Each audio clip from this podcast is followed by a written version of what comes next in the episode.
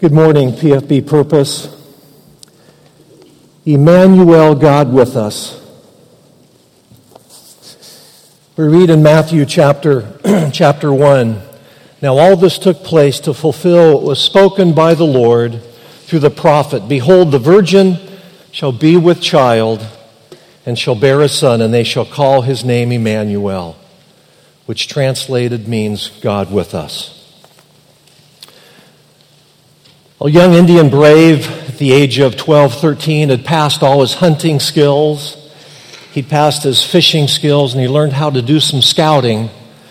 But his last big test before he would be uh, proclaimed one of the younger uh, Indians, braves in his tribe, had to pass that final test. He was blindfolded and he was taken out in the middle of the forest, the dense forest, miles away from his tribe. And there at night, he removed his blindfold, and fear just struck through his entire life and heart and mind. Because he'd been so used to the close community of that Indian family and village and tribe. He just couldn't wait till morning. And when dawn finally came and those rays of light just kind of penetrated through the dense forest, he looked around, saw a few flowers and a path, and he just prayed, Oh, thank you. Oh God.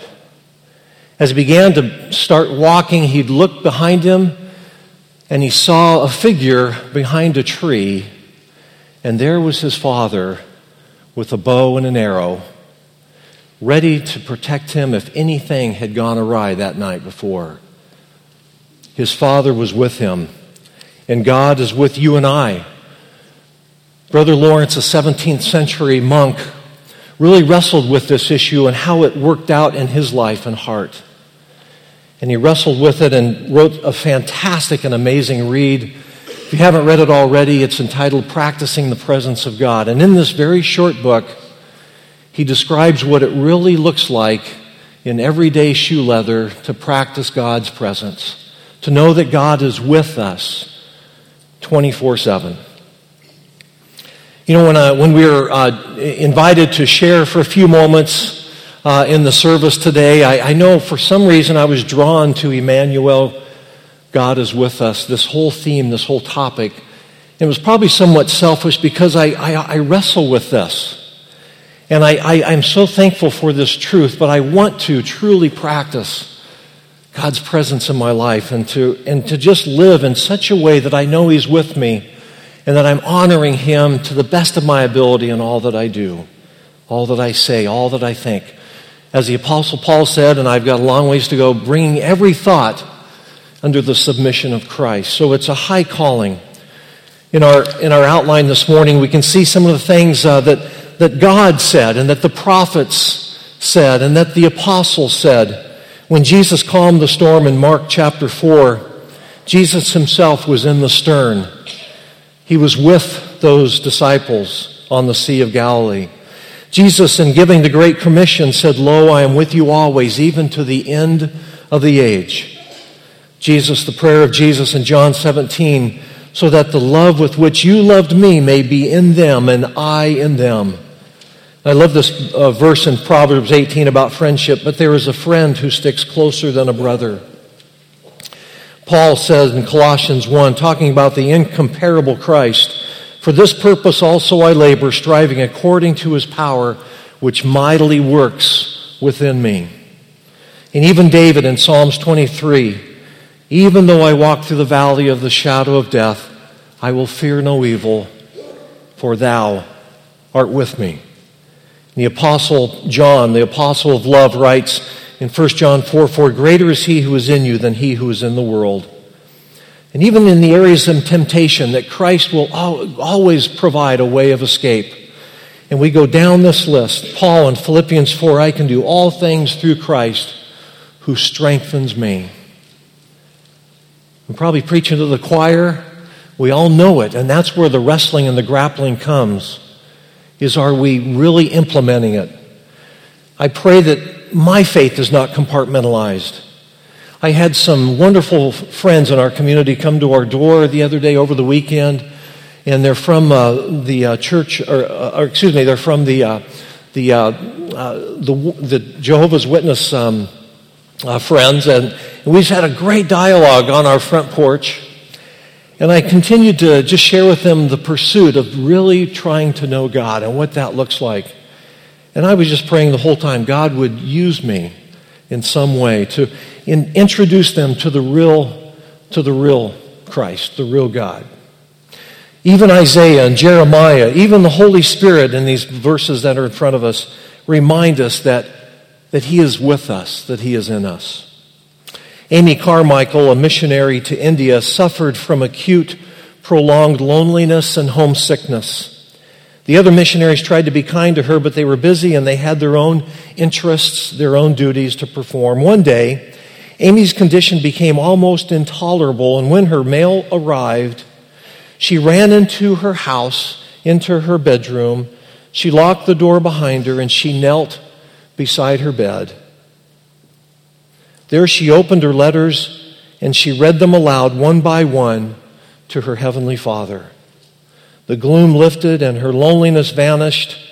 She felt she now had a friend with whom to share her news, her experiences, her thoughts, and her prayers. Emmanuel, God is with us. He's always been there. He will always be here for us. And He promises to be there in the future. The encouragement, the challenge for us today is to live in light of that fact that He is with us, He will never leave us, and He will never forsake us. Our Father in heaven, we thank you today for this amazing and marvelous truth, one that, Lord, is worth wrestling with each day. And God, we thank you that it is a marvelous truth that wherever I'm at in life, I know that you are with me. Lord, if I'm taking a difficult test or exam or certification, if I've received really bad news about family or about my health, God, if my job is kind of going south or, or Lord, a friendship has, has dissolved, Lord, I know you are with me. And Father, if, if I have fear in my heart today, I pray that you will replace it with peace. Father, if I have panic in my heart, I pray you'll replace it with hope. Father, if, I, if I'm experiencing uh, loneliness today, Lord, I pray you'll replace it with your presence. God, if I lack love and I have bitterness, Lord, again, replace that with love and forgiveness. God is with us, and we thank you for that truth. And Lord, may we live in light of that to your honor and glory. In Jesus' name, amen. Night fell like a blanket over the field. The air was cold and still. The shepherds huddled around a fire, some of them sleeping, some of that in that, in that groggy state between wake and sleep, others at full alert, guarding the lambs and the sheep against predators and against thievery. In the distance, a lamb bleated, blissfully content, unaware that it might be one of the sacrificial lambs for Passover time. And in that still cold darkness, suddenly a bright light appeared. And the angel of the Lord stood before the shepherds, and the glory of the Lord shone around them, and the shepherds were terrified. But the angel said, Fear not. And immediately God's shalom peace covered the hearts of the shepherd. And the angel said, Fear not, for behold, I bring you good news of great joy, which shall be for all people. For unto you this day is born to you in the city of David a Savior who is Christ the Lord. And this shall be a sign to you. You shall find the babe wrapped in swaddling clothes and lying in a manger. The shepherds looked at one another in disbelief. This message to them, a Savior, Christ the Lord? And suddenly the sky became even more brilliant, and it was filled with a multitude of heavenly hosts. And they gave glory to God and said, Glory to God in the highest, and on earth, peace to men on whom God's favor rests. And the darkness returned as the angels left to heaven. And the shepherds looked at one another, and they said, Let us go to Bethlehem and see this thing which the Lord has made known to us. And God's word tells us they went with haste. Immediately they went off to find the baby. And they found Mary and Joseph and the child lying in a manger. And God's word doesn't tell us this exactly, but in my mind's eye, I see those shepherds kneeling down before the baby Jesus and worshiping him. And God's word tells us they told all what had the angels had told them. And everyone who heard them marveled at what was told them. But Mary treasured these things and pondered them in her heart. The angels returned to their field, glorifying and praising God for all that they had heard, all that they had seen, just as had been told them. And friends, the Word of God never fails. What God says He will do, He will do. And God promised long ago that He would send a Savior, Christ the Lord. And in the womb of Virgin Mary, the Holy Spirit supernaturally conceived this precious baby that came into the world as all children do, that grew up as all of us have done. Well, most of us. Except for one very important thing. This baby, this child, this man never ever sinned. And because he never sinned, he could go to a Roman cross some 2,000 plus years ago to pay the price for all the wrong things we thought, said, and done, which God's word calls sin. God's word tells us that Jesus took our sin and shame on him so that we could be forgiven. He took our lies. He took our shame. He took our gluttony. He took our gossip. He took our slander. He took our murder. He took our rape. He took our sin and our shame upon himself, the perfect, sinless Lamb of God, becoming sin for us, that we might become the righteousness of God in him. As Pastor Glenn shared, last weekend, some 275 folks accepted Jesus Christ as Lord and Savior. And last Tuesday night, the Divorce Care for Kids team and I had the privilege to pray with a 13 year old girl and an 11 year old boy to receive Jesus Christ as Savior. And we saw the miracle that happens when Christ transfers someone from the domain of darkness into the kingdom of his beloved Son through his redemption and the forgiveness of sin. And this morning, may I ask you three questions on page four of your program. The first is Have you heard? And if you worship here at Pomona First Baptist Church, you have to write yes, because this church has been faithful to preach the Word of God throughout the centuries. And Pastor Glenn each week preaches the truth of God's Word. So you have to write yes. Now, my next question is Have you seen? Have you knelt as the shepherds did and seen Jesus for who he is and received him? And my prayer is that everyone in this room would be able to write yes. And my next question for you is Who are you telling? Because God didn't save us so that we can sit back and say, Yes, I'm going to heaven. But God saved us so that we would share that good news with others. And this Christmas season, people are more open. In fact, those who aren't really familiar with Christianity are familiar with the Luke 2 story. So let us use that as a connection point. And I want to encourage you to write in your program the name of someone that God places on your heart that He wants you to share with this Christmas season. So, can we be like the shepherds, hearing the word of God, the message that God loves you, He loves you, He loves you. He created you to live in relationship with Him. But sin broke that relationship. And because of baby Jesus, who became the sacrificial lamb for us, we could be forgiven. And all of our sin and shame is wiped away. And we enter into that relationship with God. Who do you need to share that message with?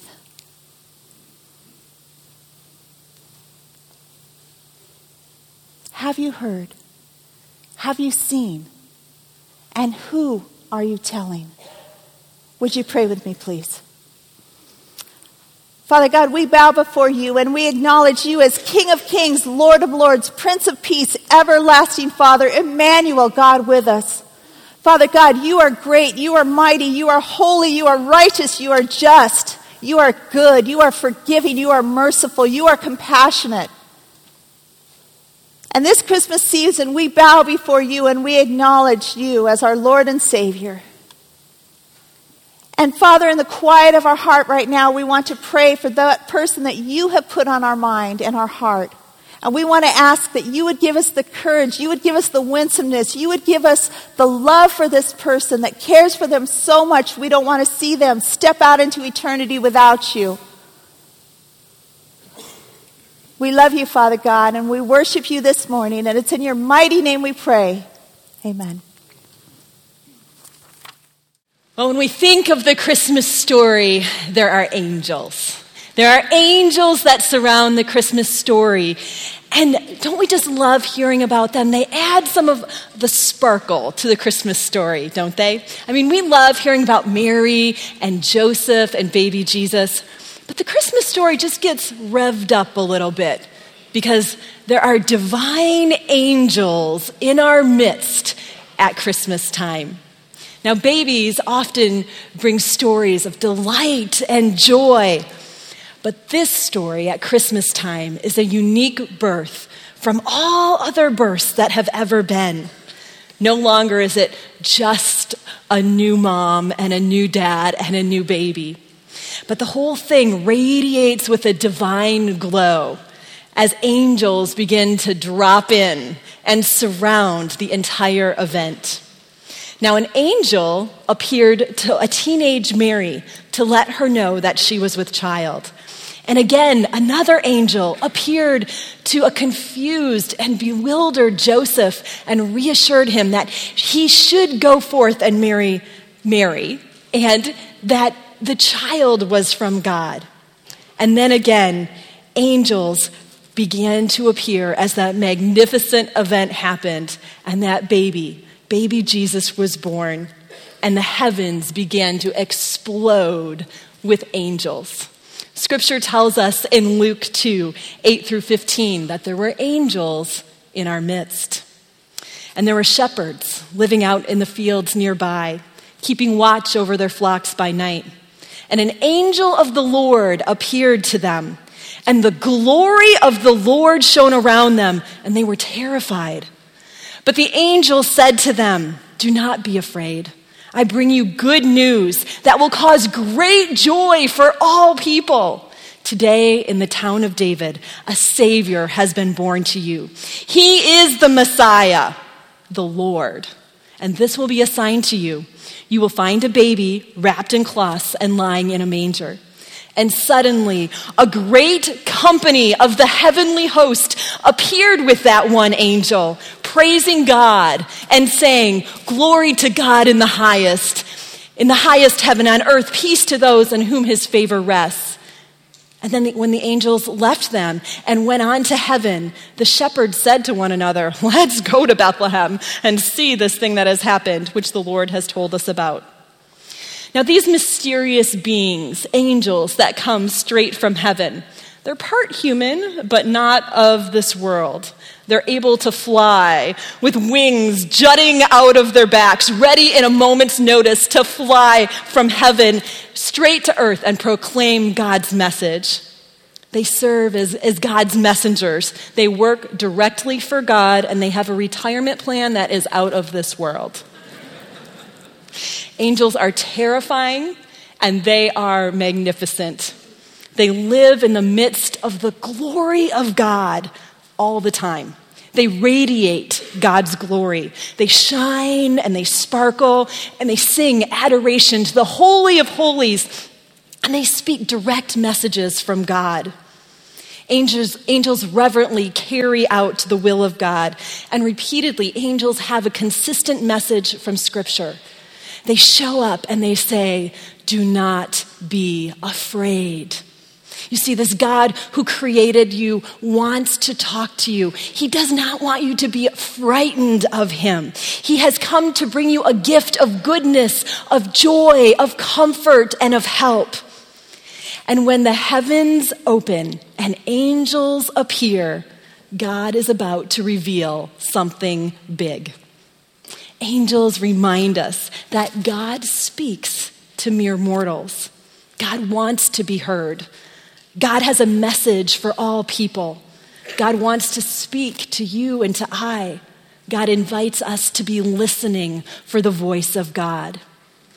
Never had heaven been more excited to proclaim a message than at the birth of Christ.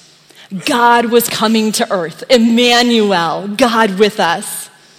And this baby Jesus would bring joy to the world. He would bring joy to you and I. He would bring joy everlasting, joy that can make you sing, joy that can give you strength, joy that does not make sense to this world. Joy has come. Joy to the world. Our Savior is born. The long awaited Messiah has come. At last, long last, our deliverer is here. Now, births are critical times. They're new beginnings when important breakthroughs take place for individuals, for families, for communities. Could it be that when angels proclaim the birth of heaven's hero, that God emptied out all of heaven to proclaim the good news? We know that one angel appeared to the shepherds and then was joined by the host of heaven. How many angels do you think it was that God sent to fill the sky and proclaim that message of joy to the shepherds that day? Some believe that his army included as many angels as there are stars in the sky. What if 17 trillion members of God's Air Force filled the atmosphere surrounding Bethlehem that night? We can understand why the glory of the Lord shone around them and they were terrified. And if all of the angels shouted for joy at the creation of the world, as Job 38 7 tells us, we can only imagine the cataclysmic joy, the roar of the angels at the birth of God's Son, Jesus. And you know, this mysterious realm is no less real than the visible realm. But often it's easy for us to mellow the moment or tame the angels. We put them on top of our Christmas tree, or maybe we dress up children in angel costumes, or we have a little angel food cake. But angels are not tame. They are here momentarily and then gone as quickly as they, as they came. And their message is always a proclamation from heaven. And this Christmas season, I want to invite you to join with the angels and proclaim boldly, joyously, the news that caused the sky to explode from with something that was never ordinary, never expected, something that was not expected to people who were not very extraordinary to shepherds who were lonely and smelly and kind of apart from society. Angels chose to drop into their midst and proclaim an extraordinary message. And you see, this is important because it means that God speaks to all people. It's not just the stars of the story, Mary and Joseph, but to the shepherds, to people who did not think that they were worthy. But you see, God is worthy. And because God is worthy, He wants to come and speak to each one of us. Because the angels constantly proclaim, Worthy, worthy, worthy is the Lamb. And at Christmas time, we celebrate that God's plan has been set in motion to have the Lamb of God be born. And oh, how fitting for the shepherds to get to hear that joyous proclamation by the angels that a shepherd, a shepherd to all people, was being born in their midst. The heavens beautifully opened to a bunch of unknown, non important, regular Joe kind of shepherds. This new shepherd was going to be born, and he would be a shepherd to regular Joes, regular Janes, just like you and I. The angels at Christmas time remind us to enter this season with joy. Have you had some moments to rejoice this Christmas season? Have you had some moments of adoration, of complete awe at the spectacular event that we get to celebrate? The heavens exploded 2,000 years ago with joy. And it's fitting that my friend, who is my angel up here this morning, is named Joy. These creatures, strong and swift and subtle as wind, appear with simple yet life altering, planet changing message. There is good news of great joy. A Savior has been born to you. And this Christmas season, I hope that you might, you just might, get to feel the brush of an angel's wings and hear the strains of a harp as you ascend with them to the throne of God, exalting, worshiping, rejoicing, and proclaiming with all of heaven glory to God, joy to the world, our Messiah has come. God, we thank you for this incredible Christmas season where we get to proclaim the joy of the season. I thank you for the angels that not only help the season sparkle with awe in the divine, but that they remind us that this is a joy filled event. And I pray for each one of us here this morning, for those watching all around the world, that we would be able to not get caught up in the busyness of the season, but just spend some moments in complete awe, complete joy, complete adoration of the significance of you as Emmanuel, God in our midst. It's in Jesus' name we pray. Amen. So, so it's Christmas time, and this lady, she walks in the grocery store and she picks up one of those canned hams. Remember those? Ugh, uh, gooey and uh, gelatin. She walks over to the clerk down the aisle and she says, Young man, and she says to him, I'd like to know if I could buy half of this canned ham. Clerk looks at her and says, Half of the canned ham. Yes, sir. He says, Let me take that over to the manager. And he rolls his eyes and he shakes his head, not realizing that she is following along behind him. So he walks over to the manager around the aisle and he says, Hey, John, there's this wacko lady that wants to know if she can buy half of the canned ham. And he sees her out of the corner of his eye and nervous, but quickly he adds, And this wonderful lady would like to buy the other half of the canned ham. Uh, my mom said it well. Son, if you don't have anything good to say, say it with me. Don't say anything at all. I was preaching at a church not too long ago, and I finished the sermon, and I thought I'd do something kind of cool, so I finished my prayer in Spanish. Everyone came up to, you know, they do the churchy thing. Oh, pastor, thank you for being here. Nice sermon, etc. One Hispanic lady comes up to me and she said, hermano, brother. She said, hermano, did you realize that you made a couple of grammatical um, mistakes in your Spanish prayer? And I looked at her and I said, hermana, I wasn't talking to you anyway. no, I'm, no, I didn't say that. Well, may have thought it. Or did I? No, I can't, I can't remember that silent night, when we think back to the time, we're talking about that moment when uh, Jesus was born. But I got to tell you something. To me, that night was anything but silent. Wouldn't you agree? The birth of a baby coming into this world, a mom crying in pain and agony from that birth, giving that birth to her firstborn, G, uh, Joseph, as he takes that little baby, can you imagine baby Jesus, the infant? And as Joseph slaps that little behind, and for the first time, air enters, oxygen enters into that little baby's lungs, and he cries out, almost as if to say, I am here, I am alive. And I love the idea of those angels, that one who speaks to the shepherds and says, For unto you is born this day. I love the idea of thinking that maybe he's speaking in the second per- person plural, that when he's doing that, he's talking to all the world. For unto you is born this day. For unto you is born this day. For unto you is born this day in the city of David a Savior who is Christ the Lord. And what about that great backup choir? I mean, you see some wonderful things here, but man, that must have been amazing for the, for the shepherds to watch those angels say, Glory to God in the highest, and on earth, peace, goodwill to all men. That's got to be an amazing thing.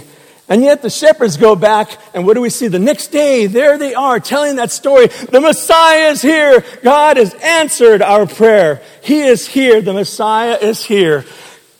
And I think that's amazing. The next day, they pr- probably continue to tell that story. But the next week goes by, and the next week goes by. You know what? Two years later, there's still no Messiah. And an angel appears to Joseph and tells him, Take your wife and your baby and go to Egypt. And they vanish. Years go by, continue to go by, and you imagine, I imagine that some of that hope, that promise, that answer that the Messiah is here begins to fade, don't you think? I can see them when the shepherds come up their way along the road. Oh my gosh, here come the shepherds.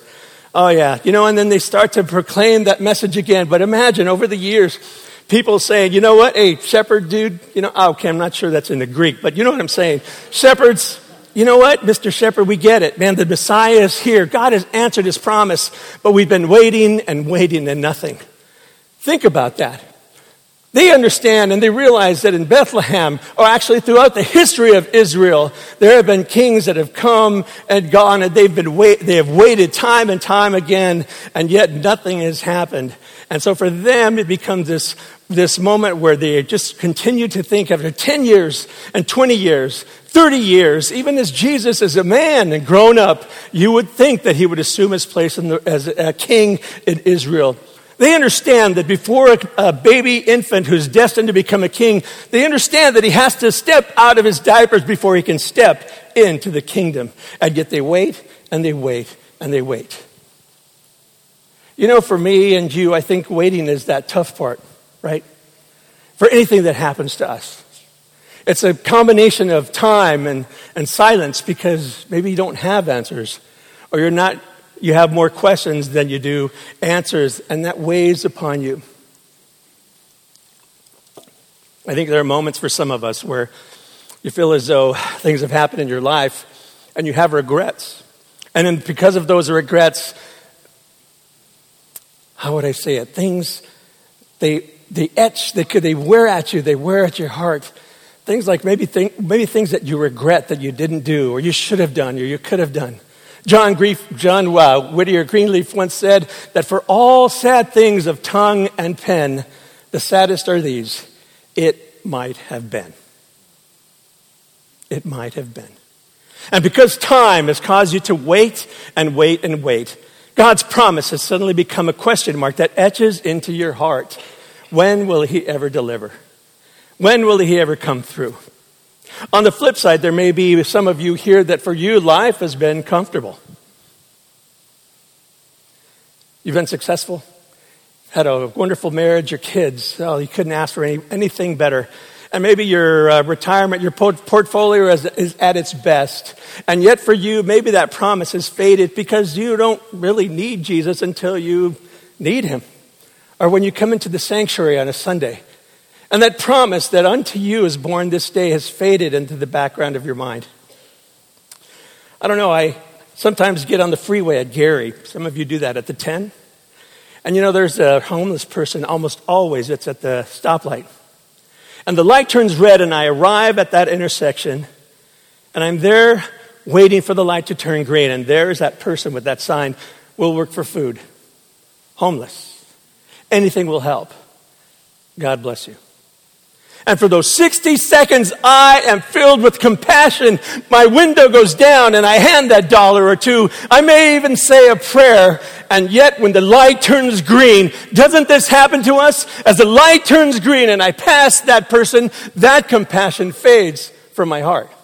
And I move on to the next important thing that I have to do. Did that ever happen to you? You know, I, I think when I, when I think about this compassion, I think about how God steps in and He came to us, when He came to us on that wonderful night, the words seem different to me now as I think about it. Maybe what He really meant was, For unto you is born this day in the city of David a Savior who is Christ the Lord, and He came to save those who are living chaos, whose heart is tumbling downward, or for those who live in comfort who need to remember who the Savior is. When I was a kid, I remember we living in Los Angeles. The trolley, the streetcar, used to run in Los Angeles. Maybe that dates me, I guess. But I remember we would head on down, and our family used to take that trolley, that streetcar, from where we lived on First Street into downtown LA. I thought that was really cool, and it's been since ripped out and replaced by modern metro. But I remember that the boys, uh, the local boys, used to head on down to the, the tracks when, when they were bored in the summer, and they would press those their coins. Do you remember? they would press those coins and the coins would get flat like a pancake. And I thought that was the coolest thing. And one day I snuck off with the big boys and I took my penny because that's all I had. And I went down with them and there we were and we were there watching and I didn't see any trains coming along. But one boy, as we stood at the curb talking with one another and goofing around, one boy, he began to go forward. He got down on his knees and he put his head to the rail and he began to put his head down. He lifted his head up he put his head down again, lifted it up. Meanwhile, everyone's talking still. And he put his head down one more time, and then he stood up and he said, The train's here. And everybody began to walk forward to the tracks. And they began to put their coins down. I thought that was amazing, and I didn't realize. I looked around for the train, I didn't see it. And all of a sudden, I began to hear this faint sound. It was the rumble of the train. And again, since I, even though I couldn't see it, there it was coming around the track. And it came and it began to press and smash those quarters and those wonderful quarters into those flat little pancakes. I thought that was amazing. Here was the thing that I learned about that. You know what made it different or separated him from being able to tell that the train was coming? It was because he was connected to the train by the track, the rail. And for him, when he stood up and he said, the, the train is here, was it actually here? No. But was it coming? Yes. So for him, it was here and it was arriving at the same time. I hope that reminds us, for some of us, when you live in chaos, that sometimes we get crowded over by the things that happen in our lives and we get absorbed into them and we need to remember, maybe not physically on our knees, seems like the, the, older I get, too, the further away that floor gets. You know what I'm saying? But at the same time, maybe within our hearts, we could spend time on our knees listening for that train. Even in your chaos, even in the comfort of your life, as we bend down and we listen, maybe within our hearts, and we put our ears to the track. And we would hear things like, I will never leave you nor forsake you. For I know the plans that I have for you plans for good, plans for an amazing life, not for evil. Don't be afraid of this world, for I have overcome. Things will happen to you, things will be difficult at times, but don't be afraid, for I have overcome the world. Pray with me. Father, again, we thank you for that amazing story Lord, and for us, maybe that's faded away. Or Maybe it's just become a pageant or a concert.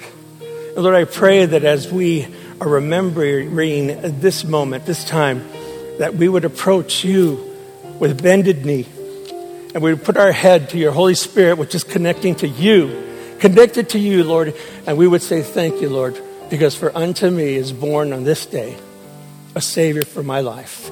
In the middle of my chaos, or in the middle of my comfort, Lord. And I thank you. Amen. Hundreds of years before Jesus shows up, it was talked about. In Isaiah, he writes this For unto us a, a child is born, for unto us a son is given.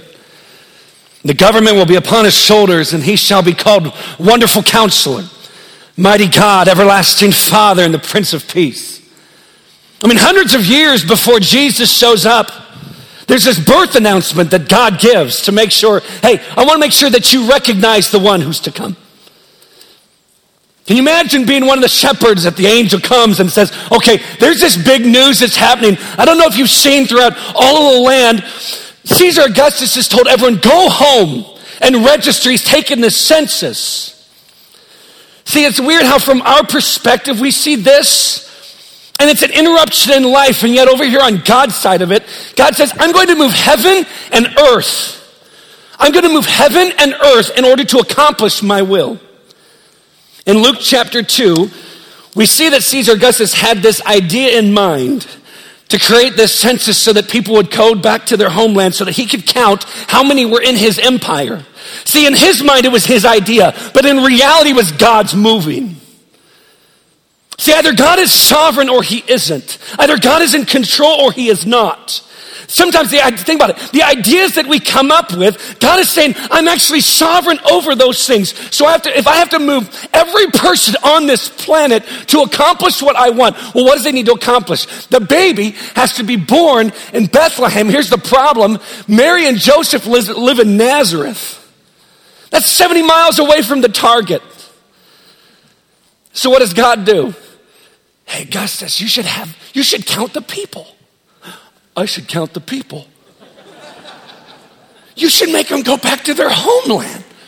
I want them to go back to their homeland. From God's perspective, this is necessary, and yet from Mary's perspective, this is what?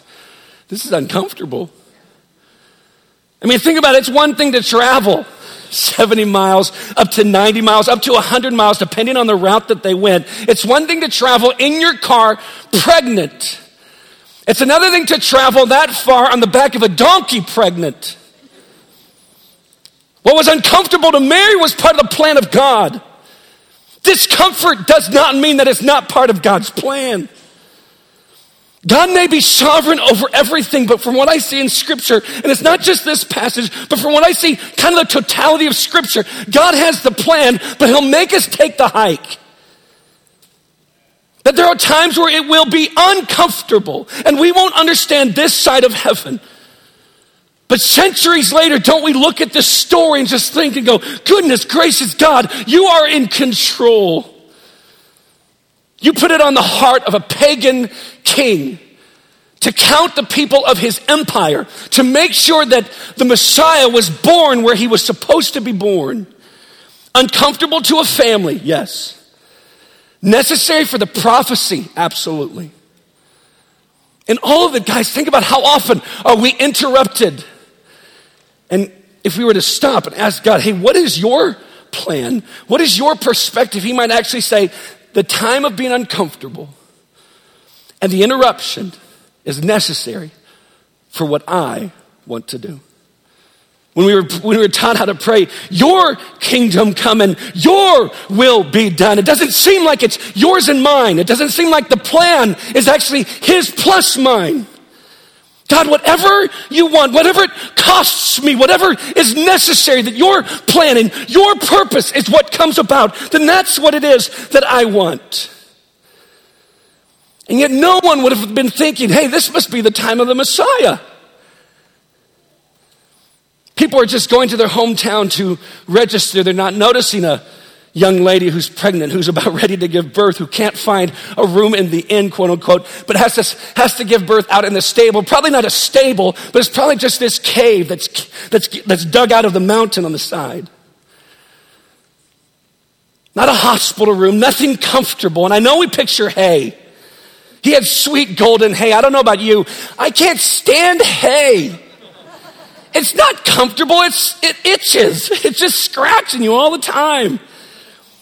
But the king comes to the, the king of the universe comes to the earth, and what's his bed?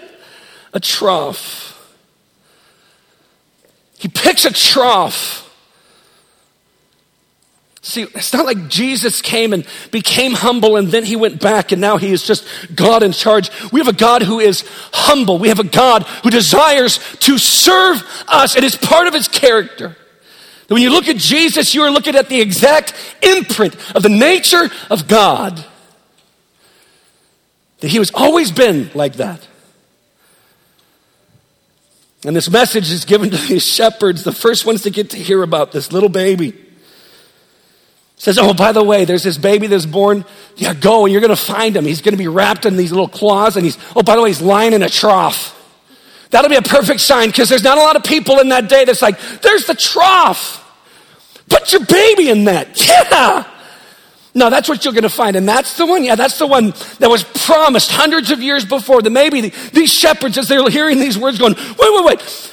I remember in Old Testament Awana that this is what it was. For unto us a child is born, for us to a son is given, and the government will be on his shoulders. And he will be called Wonderful Counselor, Mighty God, Everlasting Father, and the Prince of Peace. I'm convinced of that verse, and I don't understand it. I, don't, I will never understand it, but the totality of somehow the Trinity represented right there. Where did I come up with that? Wonderful counselor is that counselor what, God, what Jesus uses as the title for the Holy Spirit. This wonderful counselor is mighty God. Everlasting Father. He is the Prince of Peace. And so, what comes with the Prince of Peace? The message of peace. Verse 14 in Luke chapter 2 Glory to God in the highest, and on earth peace among those whom his favor rests.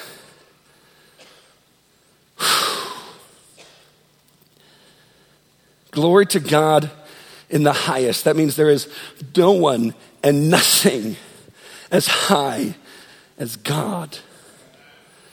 There is no one and nothing sitting next to him that he is in charge. How did he move heaven? He moved the stars so that the wise men would find him at a specific point, at a specific time. God moved heaven and earth. That is the most impressive birth announcement ever. And he did it to proclaim his coming hundreds of years before. And now, here it is. And what do the, what do the angels say? Not one, but a multitude. It doesn't say how many of the multitude. What if all of them showed up? Because isn't this, isn't this the greatest news? Glory to God in the highest. Oh, and on earth, peace. Ah. But what do we do until then? Like for right now, how do we apply that for us? The same way they did then. Can you imagine having to wait for the Messiah that there's this 400 year period of silence and you're going, God, where are you? Where are you? What's going on? I mean, I'm following. I'm looking for you in all these situations. I'm trying to find you in my everyday life, but where are you?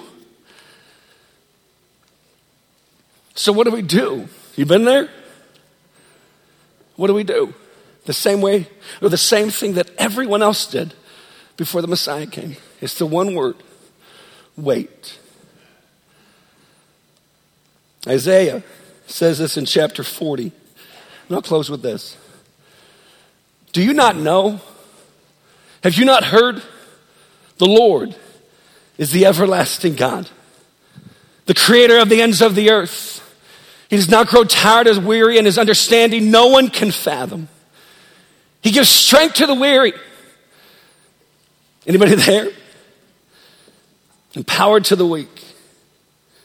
Even you shall faint and be weary, and young men shall fall exhausted. But they who wait, but they who wait, but they who wait will, here's the promise, circle it. But they who wait will renew their strength. They shall mount up with wings like eagles. They shall run and not be weary. They shall walk and not faint. What do we do? We wait. It doesn't mean we cower over in a corner. We just get down. Oh, I hope it ends. I hope it ends soon. Life is hard. No, no, no. We know that because God is in the highest, that no one is by him or around him. He is in ultimate charge, complete control because he is the sovereign God of the universe. We don't sit and cower back no, no, matter, no matter what we're facing, no matter how hard it is, no matter what comes our way. We say, no, no, because I know God, because I know he has me, I'm going to stand right here and I'm going to wait on God because because God is faithful.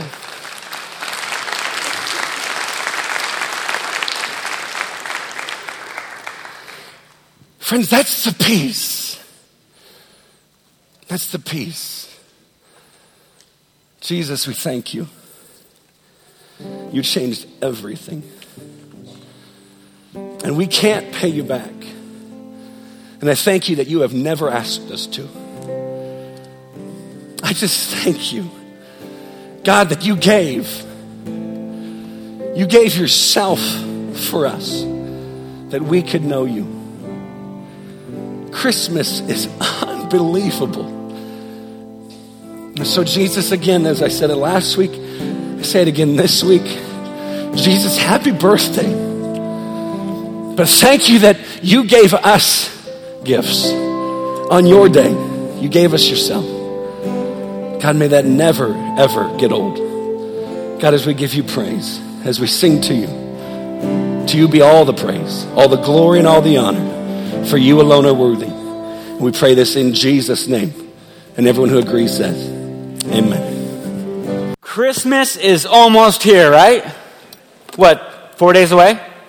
Uh, now, how many of you guys would say that Christmas is the most stressful season there is? I mean, that's, that is me. Uh, and not only that, Christmas this year, at this point, uh, I am in the midst of the most stressful uh, season, I would say, of my life. Now, uh, it all began about two months ago. Uh, and I was working, now I, I do some uh, woodwork and I, and I build furniture and do some other construction stuff. And I was in my garage and I was actually stripping paint off of a, a metal rack for my truck get all the paint stripped off. It's, it's late. Uh, I work way too late into, in the night. And I'm like, I just got to go to bed. And I take the rag, and I, I toss it on the trash can, and I go to bed. Didn't even think twice. Uh, three in the morning it hits, and all of a sudden there was an earthquake. And I was like, what was, what was that? And, and my wife wakes up and she looks at me and she says, I think that was an earthquake. And so uh, we both pop out of bed and we go grab our son out of his crib and bring him into the, into the bed just in case, you know, there's an aftershock. Now, uh, the aftershock hits. And I'm like, there's no way that was an earthquake.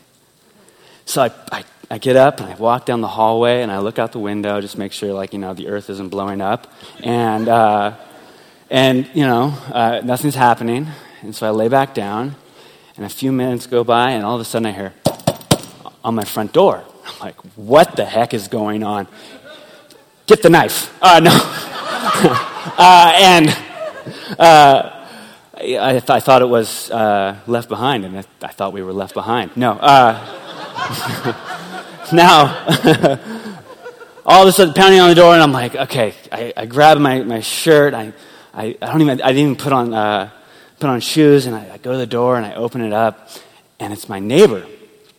He's in his boxers, and he's like, "Bro, your garage is on fire. Get out here!" I'm like, I don't know. If, I don't know if any of you guys are like emergency people, but everything goes into like nine million miles per hour. I'm like, ah, where's water? Water. What is water? Uh, so I go running outside, and, and you know, I get the garden hose, and in my front yard.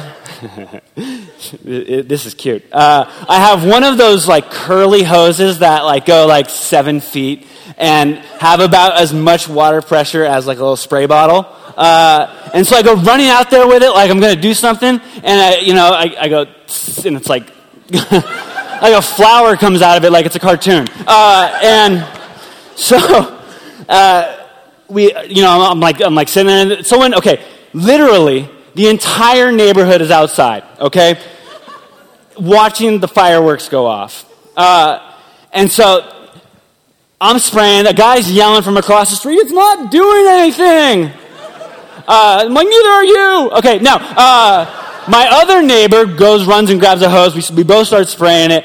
Uh, and, then all of a sudden, a, this black truck pulls up with like a three foot fire extinguisher and it just sprays the whole thing, puts it out, uh, and fire department gets there. Uh, walk in, they're like, oh, you caught this just in time. There was no uh, structural damage to the framing, so you, you don't need an inspector to come out. Uh, but we've been cleaning it up since, right? Uh, and now, if you're wondering what, what the heck was the earthquake, that was Jesus telling me to wake up. No, uh, that was uh, that was my garage door. The, so the, the, the, fire started right here, uh, and the trash can went up, and it went up a, a bookshelf uh, full of paint and spray cans and all that fun stuff, and burnt uh, the cable on the garage, snapped it. Garage door fell off that was the first shake. Second shake was the other one snapping off. Uh, so without that happening, we would be in a wreck. But uh, now I'm just stressed out, though, right? I feel like I've been behind on everything for the last like two months. And Christmas, you know, it just, it's, it's hitting me hard this year.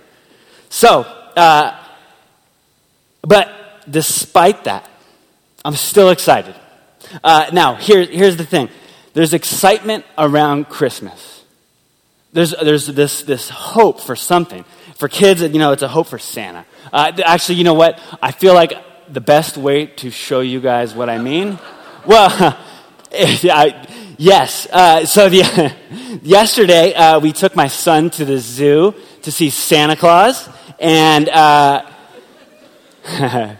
that is Christmas cheer, right? Uh, and, and, so that is one extreme of like, I fear Santa Claus. He was crying like three feet away. So most of us are between those two extremes, right? During Christmas season, it's like, I just, I, I got to get through this. And this, like, oh yeah. Uh, and most, most often, I find that Christmas becomes problematic, becomes hard, becomes very difficult uh, for a lot of us. Uh, now, we start asking a bunch of these questions like, Am I loved? Does someone care for me? When, go, when we go to uh, these family parties and it's like a train wreck, we're like, Is my family insane? Uh, but, I mean, even deeper questions like that, that come to the surface is Is God still active? And does God care? Is God still active? And does God still care? Uh, and I think that the, uh, the Christmas story addresses that beautifully. Uh, in Luke chapter 1, and we're going to be flying through this, we get, um, we get two characters. We get a guy named Zechariah and a, and a girl named Elizabeth, uh, married, and they're uh, well along in their age. Uh, Elizabeth is unable that, to be with child, and they've been, they've been trying, they've been trying, uh, praying and praying and praying. Uh, God hasn't spoken to the Israelites in about 400 years. He's been silent. And they've been praying and praying and praying and haven't heard from God. Uh, in verse 13 is where we're going to jump in. Zechariah is going into the temple to do his, uh, his priestly duties. He's going in there, he's burning some incense, he's going to uh, do a sacrifice. He's, he's there. He's, he's there to do his job. And I imagine it, it, it kind of got gotten monotonous. Like, you know, we're going to go in, we're not going to hear from God, and we're going to come out. And then the next week, I'm going to wake up, God's not going to answer my prayer, and I'm going to, I'm going to be, back where I am. And so Zechariah uh, went in that day. But the angel, and he's confronted with something that he didn't expect to see.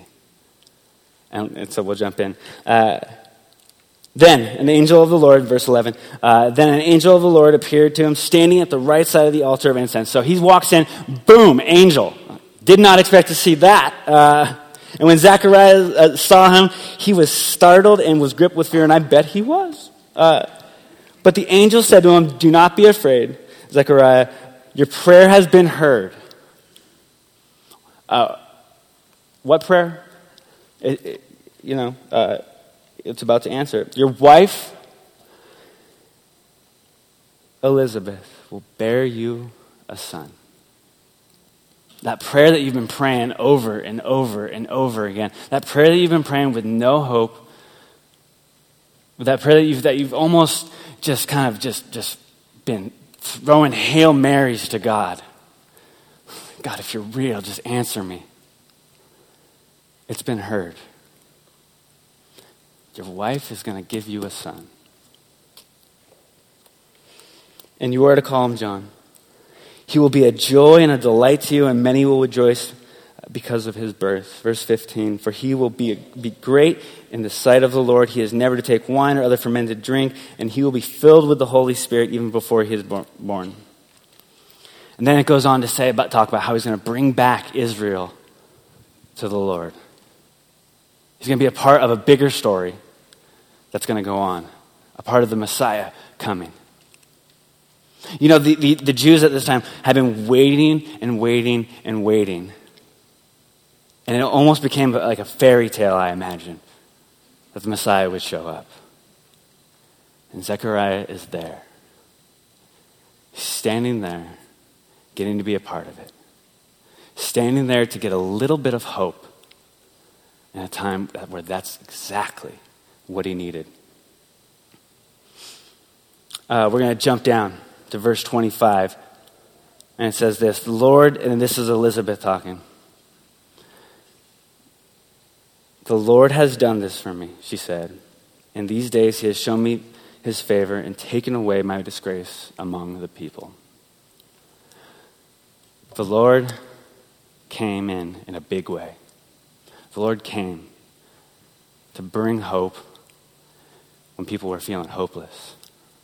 And during this time of year, there are a lot of you guys that could be sitting out there right now that could be feeling hopeless.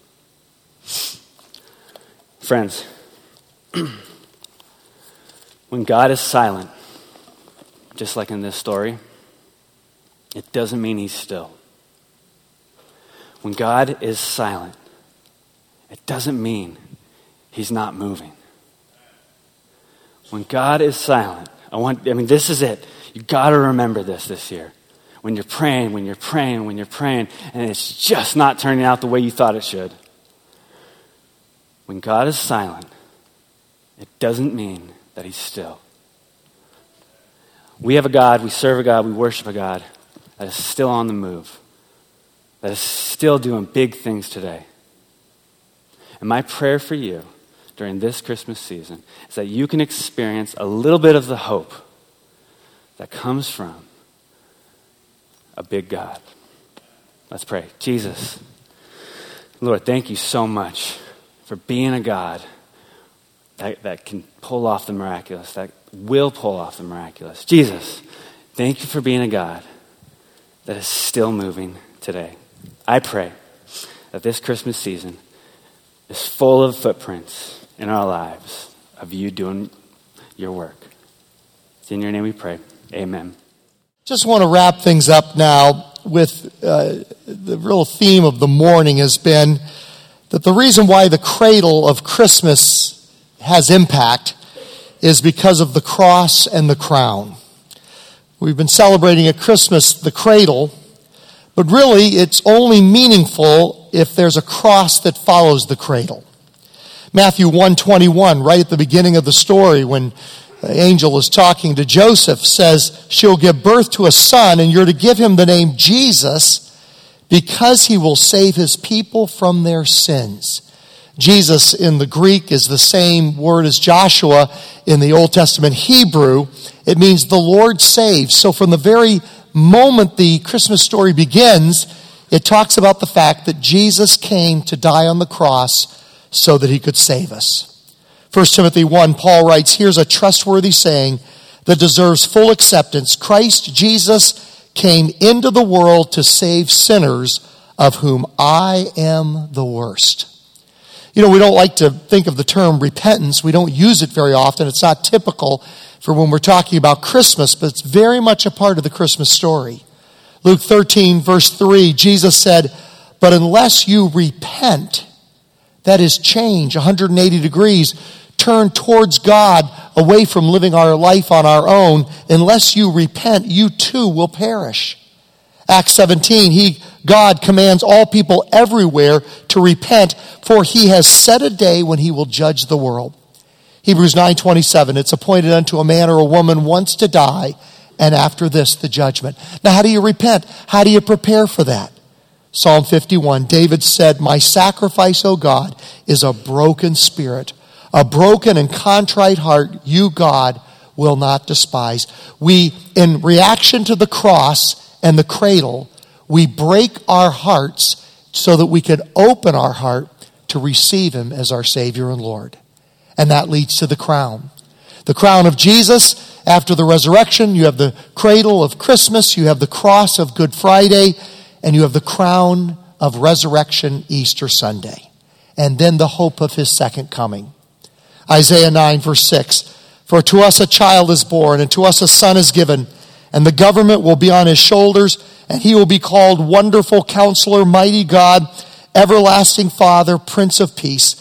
Of the greatness of his government and peace there will be no end. He will reign on David's throne and over his kingdom, establishing and upholding it with justice and righteousness from that time on and forever. The zeal of the Lord Almighty will accomplish this. And all God's family said, Amen. Now I want to give you a chance to break your heart open in repentance so that you can receive Him as your Lord and Savior. If you look on the next page in the upper left hand corner, it talks about the three steps to be a follower of Jesus. And then there's a little suggested prayer there. I'm going to pray it out loud.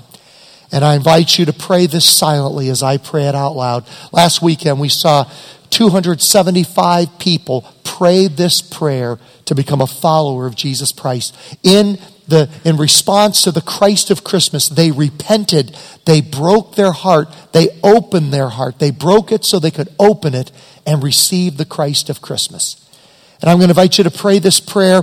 And at the end of the service, when we're done, uh, there's a gift that we would love to give you, a Christmas packet. It's available at the guest center on the south end of the lobby or at the north end of the lobby.